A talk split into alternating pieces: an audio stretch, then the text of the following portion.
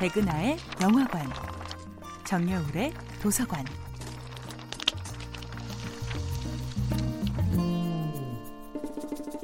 안녕하세요.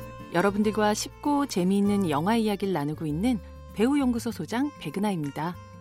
이번 주에 만나볼 영화는 웨스 앤더슨 감독, 레이프 파인즈, 토니 레볼로리 주연의 2014년도 영화 그랜드 부다페스트 호텔입니다. 여행을 다니다 보면 혹은 출장을 떠나면 호텔에 머물 일이 있죠.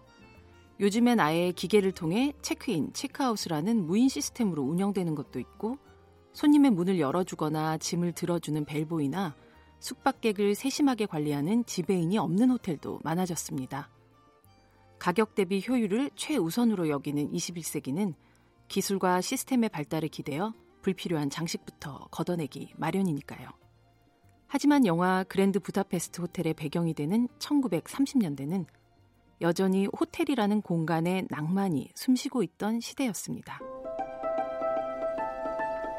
분홍색 거대한 인형의 집 같은 동유럽 고급 호텔. 그랜드 부다페스트 호텔은 전설적인 지배인 무슈 구스타프에 의해서 빈틈없이 운영되고 있습니다.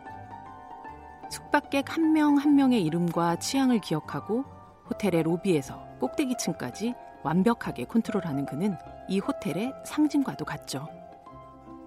무슈 구스타프는 목숨이 위태로운 순간에도 시를 읊고 적절한 농담을 건네는 여유를 챙기는 사람이죠. 어떤 순간이 닥쳐도 자신만의 향수, 빠나시, 즉 허영의 향기를 뿌리는 것을 잊지 않습니다. 하지만 인류에게 불어닥친 끔찍한 두 차례의 전쟁은 그로부터 향기와 여유를 앗아가려 합니다.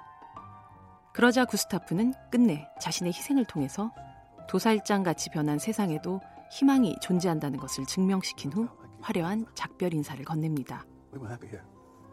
영화 그랜드 부다페스트 호텔은 구스타프에 대해 이렇게 기억합니다.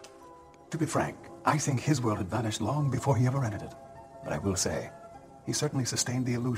어쩌면 그가 지키고 싶어 했던 세계는 그가 이미 이 세계에 들어오기 전에 사라졌는지도 몰라요. 구스타프가 사랑하고 집착했던 시대는 사실상 이미 막을 내린 어제의 세계였던 것이죠. 하지만 그는 그 놀라운 우아함을 가진 환상 속에서 기꺼이 살아갔던 것이라고요. 그랜드 부다페스트 호텔은 효율과 실용의 시대가 아니라 낭만과 품위의 시대에 바치는 성대한 창가였습니다. 백은하의 영화관이었습니다.